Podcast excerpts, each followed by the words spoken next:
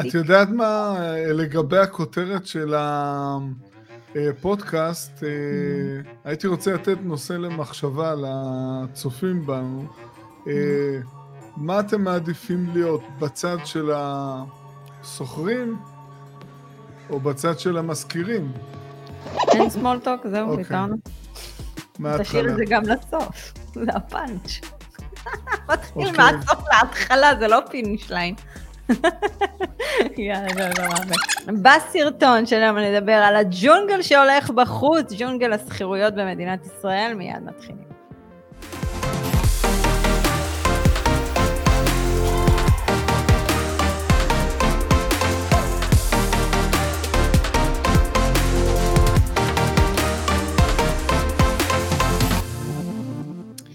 שלום לכולם, עדי בן אדר דן, רוני רגע, צוות Family Exit, מובילים אתכם בבניית תיק נכסים מניב. תיק בדגש על תיק, לא נכס אחד, רוצים כמה. אפשר לעקוב אחרינו באינסטגרם, אפשר לעקוב אחרינו ברשימת תפוצה, יש לינק למטה כמובן. אפשר אה, לעקוב אחרינו בערוץ היוטיוב, בספוטיפיי, אה, ואו-טו-טו בטיק טוק. אה, נראה לי שסיימתי. מה קורה, רוני? הרבה, הרבה מקורות לעקוב אחריהם. זה נקרא קר, אה, קרנות, אה, קרנות... עדי, אה, איך היה הסוף שבוע גיבור. שלך? היה לי סופש כיפי. היה סופש חם באילת. אילת היה מאוד חם, אני חייבת לציין. אתה יודע, אבל כן. אני יוצאת החוצה בבוקר, יצאתי לרוץ, חשבתי אני נמצאת עדיין באשקלון, לא קלטתי את המזג האוויר הזוועתי שהולך בחוץ. אני חזרתי כאילו דלי מים, חזרתי.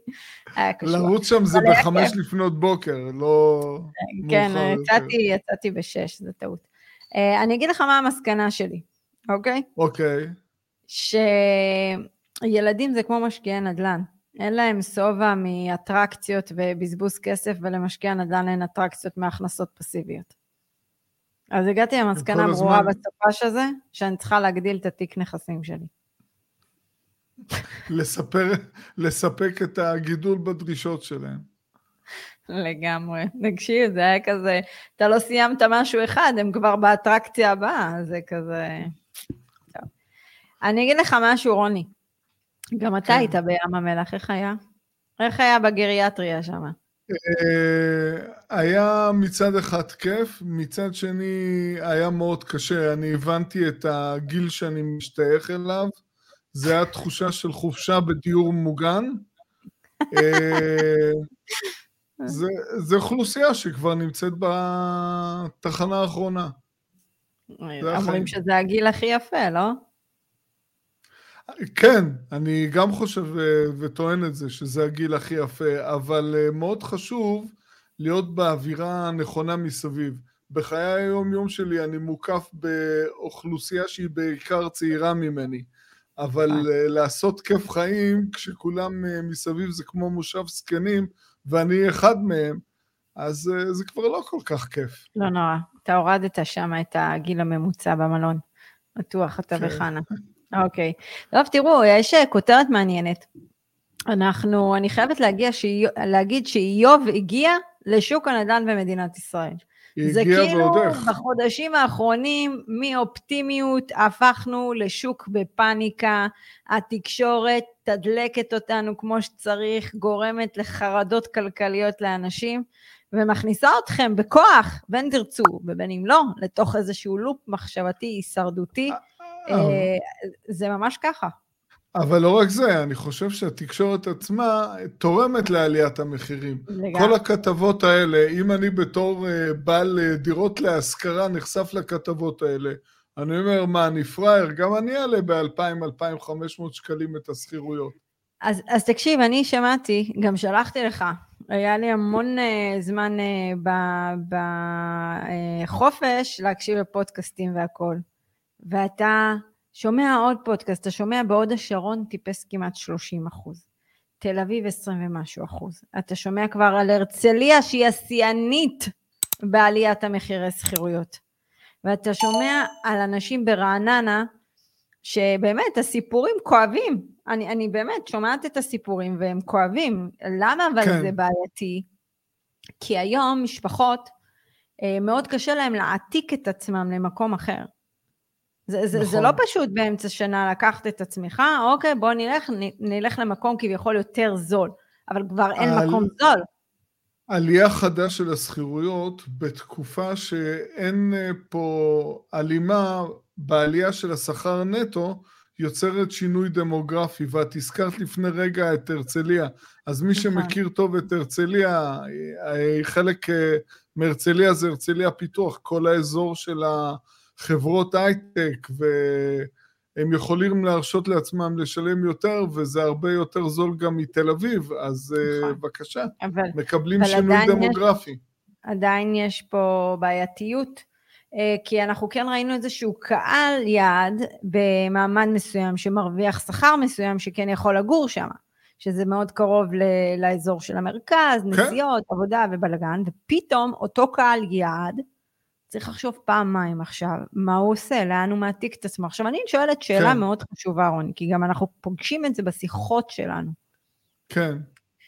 אם משפחה עם שכר של 25,000 שקל, שני ילדים, רוצה להתגורר במשרד, ב, במרכז, איך היא עושה את זה?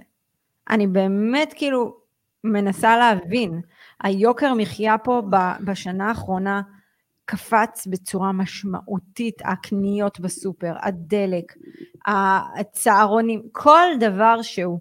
איך משפחה עושה את זה? אני רוצה אבל להגיד לך מעבר לזה. אה, ההתנהלות הדפנסיבית אה, של אה, להצטמצם, לצמצם הוצאות, היא סוג של פלסטר על פצע, וזה יכול לעזור לנו לתקופה קצרה, אבל אם הנושא הזה, העניין הזה של הגידול בעלויות המחיה ממשיך בתאוצה, זה לא יעזור. צריך לתת לזה יודע... מענה ממשי. קראתי איזושהי כתבה שיש איזה מישהי מהרצליה שמתכוונת ביולי לעבור חזרה לערד, העיר המגורים שלה. אה, חמש שנים היא מתכננת כדי לחסוך כסף. אתה יודע, ערד נחשבת כעיר שאין בה מיסוי, אתה לא משלם מס מסוים. כן. אה, מגובה מסוים אתה משלם איזשהו חלק יחסי של מיסוי. אגב, תקשיב, נשמע טוב, אני מתחילה להצטער שמכרתי את הדירה בדימונה, יש שינוי דמוגרפי, לא? עדי, אה, לעבור מאזור המרכז לערד זה כמו מעבר למדינה אחרת. ממש ככה. אבל אתה מבין איזה ויתורים כואבים, צעירים שחיים פה, צריכים להתחיל עוד מעט לעשות. תקשיבו, כמה שאתם רוצים לגור במרכז, זה, זה מתחיל, הטבעת הזאת היא מתחילה, מתחילה לחנוק. עדי, אה, תל אביב אה, הפכה להיות עיר לעשירים בלבד. נכון. קשה לשרוד פה. פשוט מאוד קשה לשרוד. הראש עיר שלכם רוצה עכשיו לעשות uh, רפורמות, אבל זה לא יעזור לו כל כך. אה, מה הוא יכול לעשות? Uh, הוא לא יכול להתמודד עם הביקושים האלה, ואוכלוסייה חזקה מחליפה פה אוכלוסייה פחות חזקה, וזה מה שקורה פה. עכשיו בוא נלך לצד השני. אנחנו, מדינת ישראל נחשבת כמדינה קפיטליסטית, אין פה רגולציה על שוק השכירויות. עכשיו, זה טוב ולא טוב, שני, כל דבר יש שני צדדים מן הסתם. ואני אומרת את זה, אני מסתכלת על זה מהצד רגע של המשכירים, אוקיי? עכשיו, אני לא מדברת על אלה שמחזיקים מספר דירות, אלה שיש להם ארגזים של כסף, אני אומרת על אלה, סתם דוגמה, כמוך. יש לך דירה כן. בתל אביב, שאתה משכיר למישהו, אבל כנגד אתה משכיר גם דירה, וצריך נכון. גם להתמודד עם העלאה של השכירות. זה אומר, אני אומרת שיש פה איזושהי אוכלוסייה מסוימת שיש לה אה, אה, נכסים ברחבי הארץ, היא בוחרת לגור במרכז, או שהיא גם במרכז ובוחרת פשוט להשכיר משהו אחר, וזה כאילו כולנו מגלגלים אחד על השני את היוקר מחיה פה. נכון. אז כאילו אנחנו במו ידינו תורמים לעלייה בשכירויות שקורית פה. נכון, כי, כי זה... אין רגולציה על השוק. אבל תראי, אני רוצה להגיד לך משהו לגבי הרגולציה. ב... כשאין רגולציה, אז uh, השוק, uh, מחירי השכירויות uh, נעים בהתאם לביקושים, בהתאם להיצע, בהתאם לצמיחה הכלכלית והגידול mm-hmm. בשכר. יכול להיות uh, רצף של מספר שנים שהשכירות לא עלתה. אני זוכר למשל ב-2003, עד 2007-2008 בתל אביב, השכירויות בקושי עלו, הם דשדשו. אה, אני ואת בשש שנים האחרונות שילמנו את אותה שכירות. השכירות לא עלתה לנו. הבעלי דירות הם לא פראיירים, אבל הם הבינו שזה לא big deal, אה, והעדיפו לא להעלות. אבל אה, כשאין רגולציה, השכירות עולה בקפיצות. ועכשיו הגיעה קפיצה. אז זה יכול לעלות בבת אחת כמה עשרות אחוזים, ואז עוד פעם להיתקע ולדשדש. כשיש רגולציה, אז יש הגבלה על היכולת של המשכיר להעלות את השכירות. אז אם פה היה לנו שש שנים של דשדוש בשכירויות, ואחרי זה רצף של אה, מספר שנים עלייה חדה, שם זה פשוט נפרס על פני אותה תקופה בצורה יותר מאוזנת. נגיד חמש אחוז בשנה כמו בגרמניה, אבל mm-hmm. גם כשיש רגולציה, יש לזה מחיר. ובמדינות האלה שיש פיקוח על השכירות, אה, בעלי הדירות מקפידים לא לטפח את הדירות, לא להשקיע בדירות, כדי להגיע לנקודה הזו שהם יצטרכו לשפץ את הדירה, וזה נותן להם פתח להעלות את השכירויות. אז... אה, עוד פעם, אמרתי, יש טוב ורע. אני מסתכלת על מה שקורה פה, אצלנו. אני אומרת גם, אתה יודע, קרו פה הרבה דברים. העלייה בריבית כן. של המשכנתאות אה, גלגלה את העלייה הזאת על גבי הסוחרים. אבל, רוני, העלייה בריבית של המשכנתאות לא, לא הייתה באותם אחוזים גבוהים כמו העלייה של השכירויות. העליות של השכירויות באמת כאילו הרקיעו שחקים, ואתה יודע, זה כן. בא... עכשיו, התקשורת עושה מזה מטעמים. כי כן, היא מקצינה את זה, היא מלווה את זה. והעלייה הזאת היא גם גורמת לך להרגיש בתור סוחר, אין פה אנשים, כאילו איפה נעלם הצלם אנוש באוכלוסייה שלנו. ובתור מזכיר זה גורם לך להרגיש פריירית שלא העלית יותר. נכון, נכון. עוד פעם, האם זה טוב או לא טוב? אין תשובה חד משמעית. אה, אתה יודע, אי אפשר לעשות עדי, את הכל ורוד. אני חושב שיש אה, את השורה התחתונה. אין לנו יכולת לשלוט בדברים האלה. עוד מעט מתחילה, התחילה עכשיו מחאה נוספת זה יותר להוציא קיטור, זה לא יפתור את הבעיות. יש לנו חברי כנסת שעסוקים בכיסאות, אין ממשלה מתפקדת.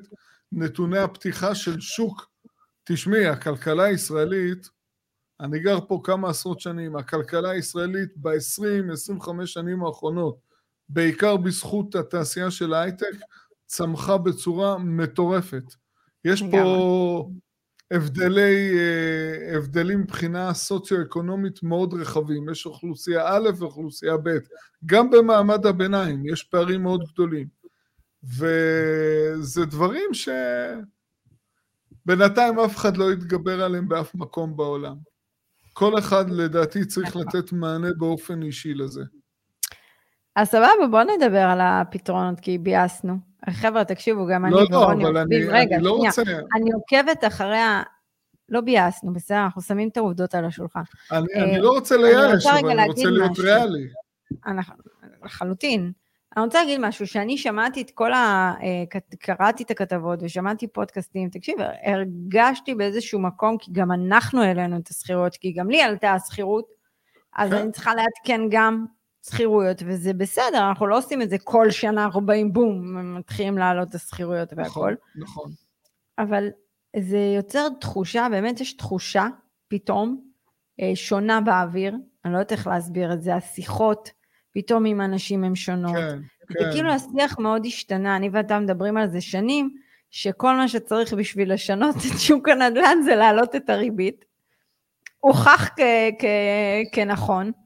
אה, אני מאמינה שהם צפויים לנו עוד עליות, אז באמת מעניין איך זה ישפיע על השוק, אבל אני אומרת דבר כזה, גם עשינו איזשהו פרק של איך אתם מתמודדים עם העלאות של הריבית, כי צריך להכיל את זה. אז הפתרון, אני חושבת של, של, של בכלל, של מעמד הביניים, זה צריך להיות ככה, יש לכם הזדמנות עדיין לשנות את המעמד שלכם, כי אם אתם לא תשנו את המעמד שלכם, אתם לא תהיו מעמד ביניים בפעם הבאה, אתם תיחשבו כמעמד הפועלים פעם הבאה, ומשם קשה מאוד לצאת ולחזור חזרה כלפי מעלה. אני כאילו, באמת, כאילו זה הדבר ששמעתי בכל הפודקאסטים ששמעתי בסופה, זה הייתה המסקנה הברורה שלי, כאילו תתעוררו מהר, נכון. אתם לקראת הירידה הזאת ברמת חיים. אז אה, אני לפני דקה אמרתי שהפתרון הוא פתרון אינדיבידואלי. כל הסיפורים האלה, כל הכתבות, זה כואב, זה כואב. אבל בעצם למה עושים את הכתבות האלה? כדי לעורר מודעות ולהביא לפתרון. אז זה היה לפני עשר ולפני חמש עשרה שנים ושום דבר לא השתנה, וגם הפעם שום דבר לא השתנה. אה, אלא אם כן כל אחד באופן אה, אינדיבידואלי יפעל עבור עצמו ועבור אה, בני משפחתו. לסמוך על פוליטיקאים שישנו את זה? לא, זה... זה אני לא גמרתי עם זה מזמן. זה לא ככה. אז אנחנו רוצים להגיד מה יש על הכף. מה, מה האופציות? בואו נדבר על אופציות שקיימות. אני לא אומרת פתרון, מה, אלא אופציות. אוקיי. אופציה ראשונה, לך תקנה דירת מגורים, ת, תהרוג את עצמך עם משכנתה רצחנית, אבל איכשהו, אתה יודע, לא תהיה חשוף לעלייה בשכירויות, אלא רק לעלייה במשכנתה. אה, זו אופציה ראשונה, לא קלאסית. עדי, אה, שאלה, אה, קנית את הדירה הזו עם הרבה רגש ומשכנתה רצחנית, הגעת לגיל 40 והחלטת לשבר דיור, הגדלת את המשכנתה, את תסיימי את המשכנתה הרצחנית הזו בגיל 65, אבל מה אם לא תהיי בשוק העבודה עד הגיל הזה? לא חושבים על זה. נתתי את האופציה הראשונה לבינתיים. האופציה okay. אוקיי. השנייה, לקנות דירה להשקעה ולגדר את עצמכם לעלייה בשכירויות. עכשיו שימו לב למשהו מעניין. גידור חלקי. זה גידור חלקי, למה זה גידור חלקי? כי נכס שאתם תשקיעו, סתם לדוגמה, לצורך העניין, באשקלון, לא ייתן את אותה קפיצה בשכירויות, שזה ייתן באזורי ביקוש. אז זה נקרא גידור חלקי. עכשיו, רובנו המוחץ, לא יכול לקנות כרגע דירה באזור ביקוש. אמרתי רובנו נכון. המוחץ, אני לא הכללתי. אבל חלקי. רוצים לגור באזורי הביקוש. רוצים לגור. זה גידור חלקי. קחו את זה בחשבון. אז גידור נגיד, חלקי. נניח העלייה שהייתה, תראה, באשקלון הייתה עלייה של סדר גודל בשכירות של 18 אחוז. מאז שאני התחלתי, אה, לדוגמה, כן. להיות. אז בסדר, זה גם עלייה, אי אפשר, אה, נכון. להתעלם מהעלייה הזאת. אבל, אבל זה לא כמו באזור... התחלנו נמוך, כן. אז זה בסדר. אמ, אבל, אבל זה עדיין, זה, זה איזשהו מענה חלקי, זה מקזז את ההשפעה של הקפיצה mm. בשכירויות, אבל זה עדיין לא מספיק. אופציה מספר שלוש, אה, זה באמת לבוא ולבנות תיק נכסים, ואני חושבת שזו האופציה הכי מאתגרת והכי קשה. כי האופציה הזאת היא באה עם אה, מסע שלם שאתם, זר לכם בשלב הזה, אתה יודע, האופציה הראשונה, האופציה שנייה, אוקיי, אתה עוד שומע. אתה, ההורים שלך נניח לקחו משכנתה, החבר שלך קנה דירה להשקעה וזה, אתה עוד זה. אבל בניית תיק נכסים, לא הרבה עושים את זה. אבל עדי, אה, אנחנו נמצאים שנינו בכובע של משכירים וכובע של שוכרים. נכון. אה, כן, הכיף הוא נמצא כרגע להיות בכובע של המשכירים. אה, זה מגדר את כל עלויות המחיה. שיש תיק נכסים, תחשבו פתאום בקפיצה אחת מעדכנים את מחירי השכירות ב-20-30 אחוזים. אבל זה בדיוק התיק נכסים, כמה שהמסע הזה מאתגר, אה, כן. ואפשר לראות את הפירות שלו אחרי חמש-שבע שנים, בקפיצה הבאה, אם אתם תתחילו מעכשיו, אתם תהיו בצד כמו שרוני ואני. כשאנחנו נהנים מהעולם הזה של העלייה, של הקפיצה, ואז אתה פחות לחוץ גם שמישהו יעלה לך את השכירות, או שהמשכנתה שלך תקפוץ. בעצם השאלה פה היא כזו, באיזה צד אתם רוצים להיות? בצד אה, של אלה שמצפים מאנשי ציבור שייתנו לכם פתרונות וידאגו לכם, או בצד של אלה שמוצאים ופותרים את הבעיות עבור עצמם? בדיוק, אנחנו, חשוב להדגיש, אנחנו, זה לא שרוני ואני, אין לנו התייקרות בעלויות המחיה שלנו, לכולם יש את זה. אבל אני חושבת שאנחנו מצאנו איזשהו פתרון לעלייה וגידרנו אותה, זאת אומרת, אנחנו חשים הרבה יותר בטוחים מאנשים אחרים שאין אני חושב, אני חושב שהצנועה, בוא נשים את הדברים על השולחן, האינפלציה והגידול המואץ בעלויות המחיה והמומנטום התקשורתי שמלבה את זה, עבורנו כבעלי תיק נכסים אה, זה טוב, זה מעולה, לא נעים להגיד את זה, אבל זה מייצר לנו גידול בהכנסה הרבה יותר גבוה מהגידול בעלויות המחיה. לגמרי. אני רוצה להגיד משהו אחרון. אה, אני הקשבתי, אמרתי, להרבה פודקאסטים, והייתה לי שיחה, לא זוכרת עם איזה זוג, והם טענו שאוקיי, כמה האינפלציה כבר יכולה לעלות? כמו 3 אחוז, 5 כן. אחוז. נספוג את זה, נספוג את זה על המשכנתה שלנו. אני רוצה להגיד לכם שבמדינות אירופה, הולנד עקפה כבר את האינפלציה לדו-ספרתי, 13 אחוז, אסטוניה עם 20 אחוז אינפלציה. אבל זה לא אה, נכון, זה האינפלציה נכון. הרשמית, נכון, האינפלציה האמיתית היא יותר הרבה יותר. אה, נכון. ארצות הברית, אנחנו קרובים, אנחנו בשיא של 42 שנים, 8.6 אחוז. אז גם כשאתם חוויתם אה, שוק של איזה 10-15 שנים, באמת אנחנו נמצאים פה בחממה, חממה כלכלית, אבל כשהדבר הזה מתהפך לצד השני, אתם חייבים להבין שהמסיבה נגמרה והגיע הזמן לעשות צעדים אחרים. זה כאילו באמת ישב לי, כי אני אומרת, וואו, איך לא שמים לב לדבר הזה? כאילו, איך אתה יוצא מנקודת הנחה שאינפלציה לא תעלה אולי דו-ספרתי? אה, תשמעי, לצאת לחיים האלה בלי לבנות את הגידור הזה, זה כמו חייל שיוצא לשדה הקרב בלי אפוד מגן וקסדה. אז תיק הנכסים, תיק הנכסים זה אפוד מגן וקסדה, כלכלי. היי, אה, תקשיב, אני לא, לא האמנתי שנקליט פרק כזה, אתה יודע, שנים אנחנו מדברים על המהפך הזה בשוק. כן. וסוף סוף, אני לא אמרתי שהמחירים ירדו, אני אמרתי מהפך בשוק, כי יש פה מהפך, יש פה מהפך מהצד של משכנתאות, יש פה מהפך מהצד של המשכירים, סוחרים, השוק עצמו. רוכשי דירות, כן. רוכשי דירות. אנחנו בשוק חדש. אני רוצה אה, להעלות איזה נקודה שאסור להתעלם ממנה. התנאי פתיחה שלנו בישראל אה, לטפל בסוגיות האלה היא הרבה יותר קשה מאשר מדינות המערביות האחרות מנקודה מאוד פשוטה. הכלכלה נהנית פה מצמיחה מטורפת ומטבע חזק והרבה מאוד תודות לכך זה, זה תודות לתעשיית ההייטק. מצד שני, מדובר במדינה מאוד מאוד קטנה ודלה בקרקעות. לאן זה ילך? זה עליית מחירים ועליית שכירויות. יהיה מעניין, זה בטוח. Uh, חברים יקרים, uh, אנחנו סיימנו את הפרק. Uh, תמשיכו לעקוב אחרינו.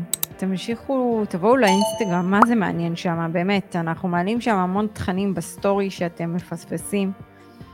ואו-טו-טו טיק טוק, אתם יכולים כבר לחפש אותנו שם, יש שם ערוץ, עוד מעט יעלו שם הרבה תכנים מגניבים.